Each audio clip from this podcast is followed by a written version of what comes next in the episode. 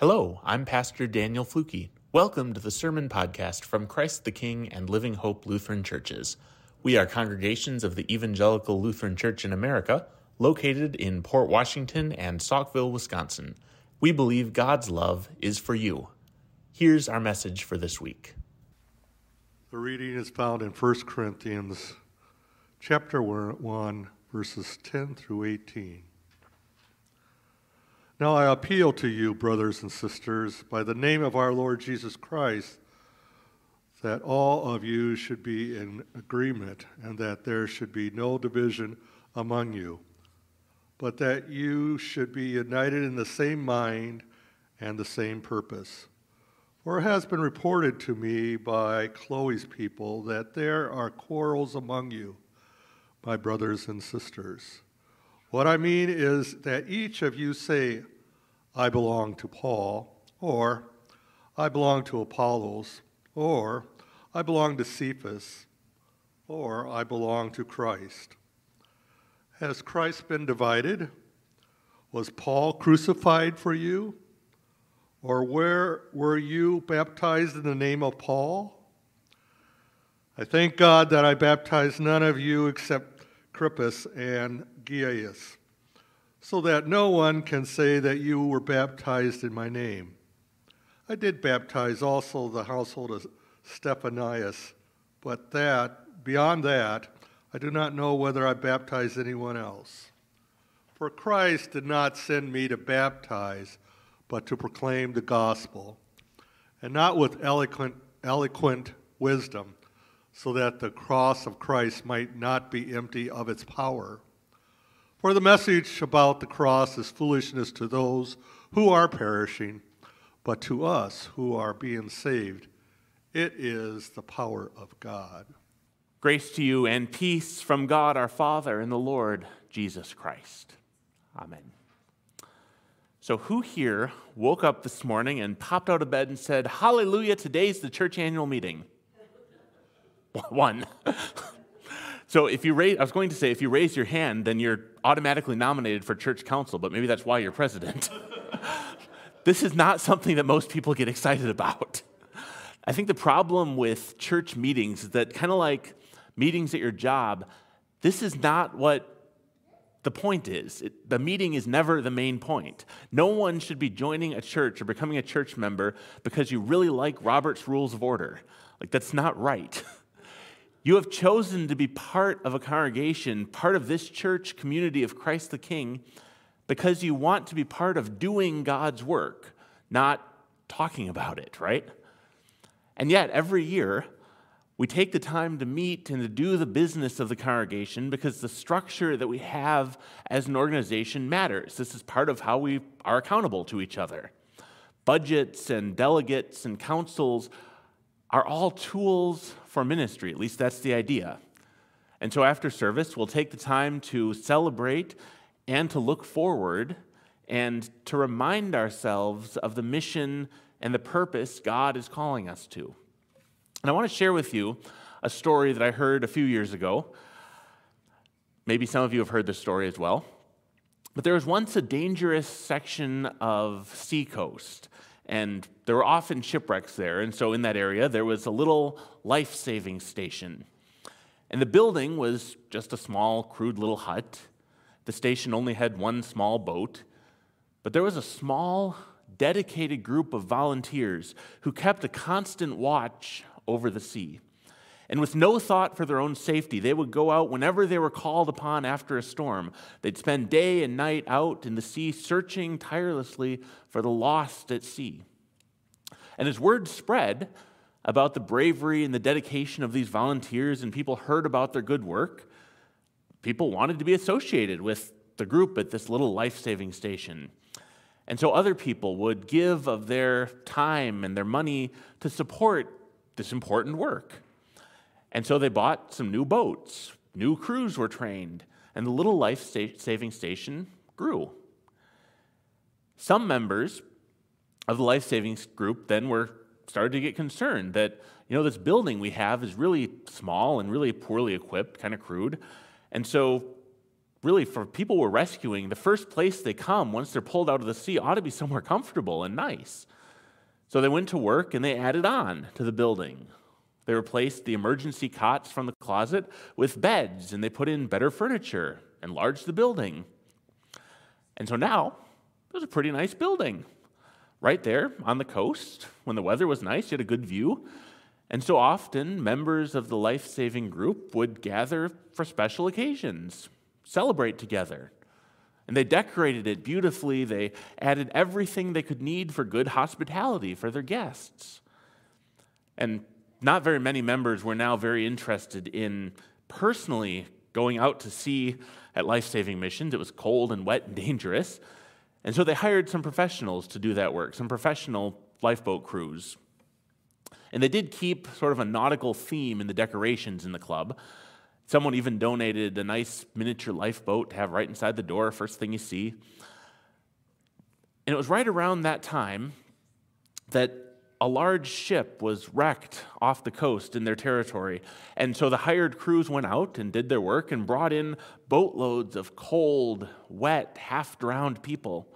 And these people were dirty and sick, and some of them were foreigners, difficult to understand. And their beautiful new club building was in chaos.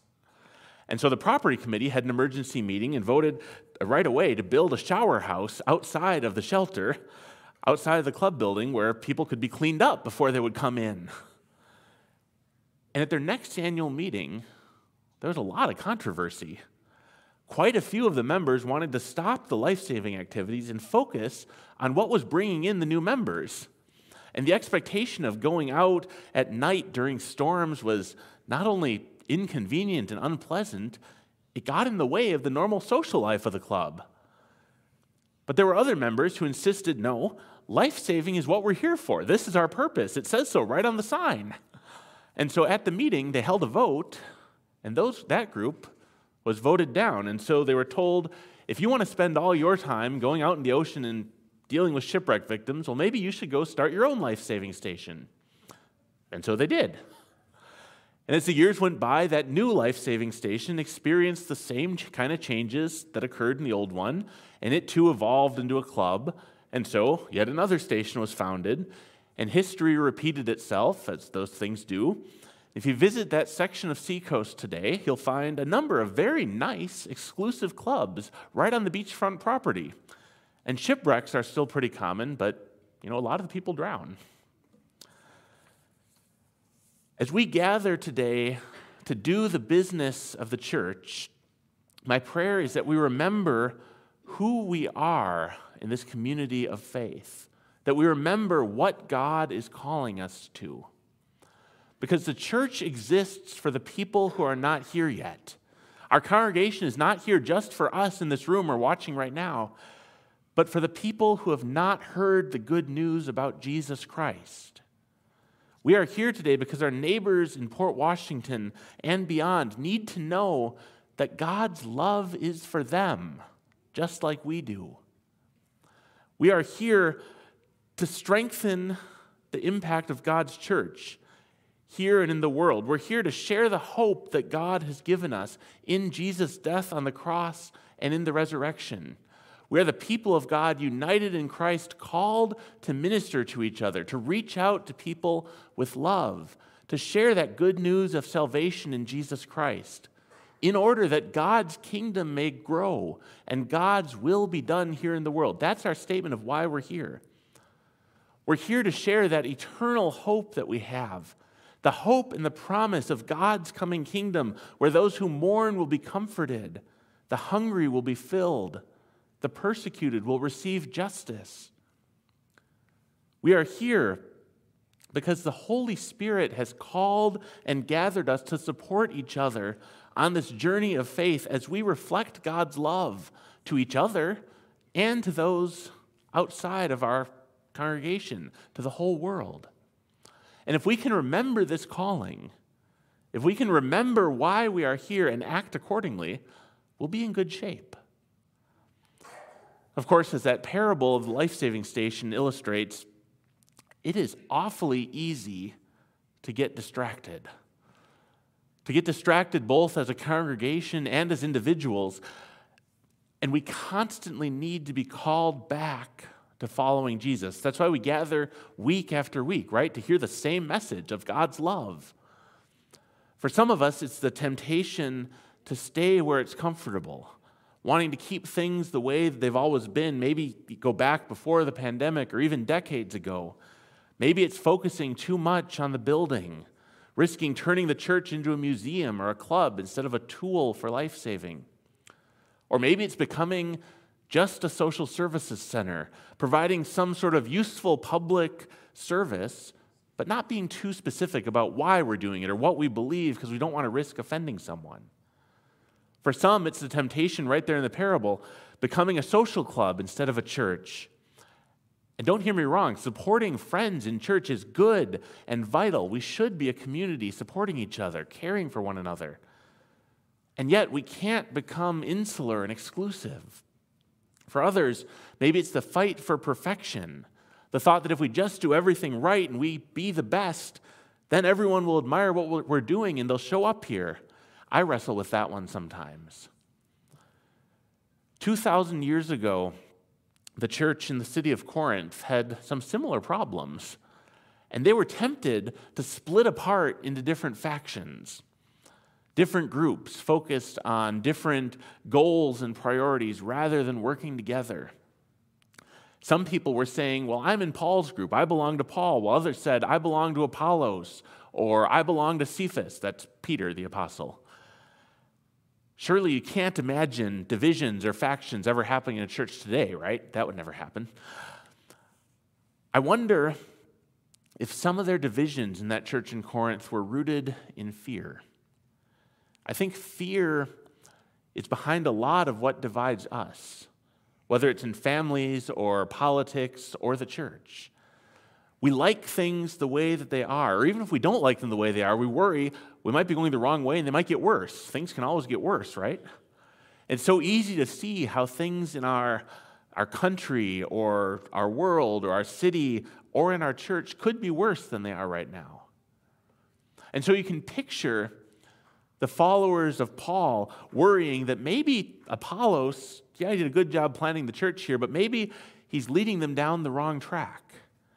Or Peter's followers worried that, you know, Paul has some good ideas, but maybe he's a little, don't you think he's a little too focused on those Gentiles and not paying enough attention to our own Jewish children? And at least when they're divided into these groups, they know where to stand. When we divide into factions, it is all too easy for our factions to become part of our identities as we divide into different parties. And so, hearing of these divisions, Paul writes a letter calling all of them, all the people of Christ in Corinth, back to the core of who they are. They are followers of Jesus, claimed in the waters of baptism in Jesus' name. And for all of us, our primary allegiance needs to be to Jesus. That's why we're here. We can disagree on all kinds of little things. We can disagree about song choices or how many readings or prayers to have, where the best place to serve the coffee is. On, we can have differences on signage and lawn care and all kinds of secondary issues. You can come up with more if you want. But Christ must not be divided. We are church together, stronger together, united in Christ. And we have a mission, we have a purpose in being here. Maybe building a shower house outside the life saving station was a great idea, but only if it was done for the right reasons to serve those whom we are called to serve. We don't need to live in fear. As the psalm said, the psalm we just read says, The Lord is my light and my salvation. Whom shall I fear? God can handle things like budget deficits. Of course, God does that by working through God's people. But God is not going to let numbers get in the way of what the Spirit is doing. We don't need to make decisions out of fear or divide out of fear. The Lord is the stronghold of my life. Of whom shall I be afraid? All of our decisions as a congregation, all of our priorities as followers of Jesus come from knowing God's love, knowing that in the waters of baptism, God has claimed you Our mission comes from knowing who we are as God's people. I think Paul's command in this reading might be one of the most radical, hard to follow instructions in the Bible. He writes to them and to us I appeal to you, brothers and sisters, by the name of our Lord Jesus Christ, that all of you be in agreement, and that there be no divisions among you, but that you be united in the same mind and the same purpose. That is a tough command. And yet we believe that we are not doing this on our own. God's Holy Spirit is working through us. We are not trying to save the world on our own. God has already done that. We are able to live for others and care for those in need, to care for those who aren't here yet, because of what God has done for us. As the church, as the body of Christ, we don't need to be afraid of the future because we know who we are and whose we are. We know who we belong to. For a few years now that I've been going to church annual meetings, I've thought each time about introducing a motion at the meeting under new business to close down the church and disband as a congregation. And I won't actually do it for a few reasons, one of which is that there are long, detailed procedures in the Constitution if we ever, God forbid, get to that point. But it's tempting to try to make that motion. And I really sincerely hope and trust it would not pass.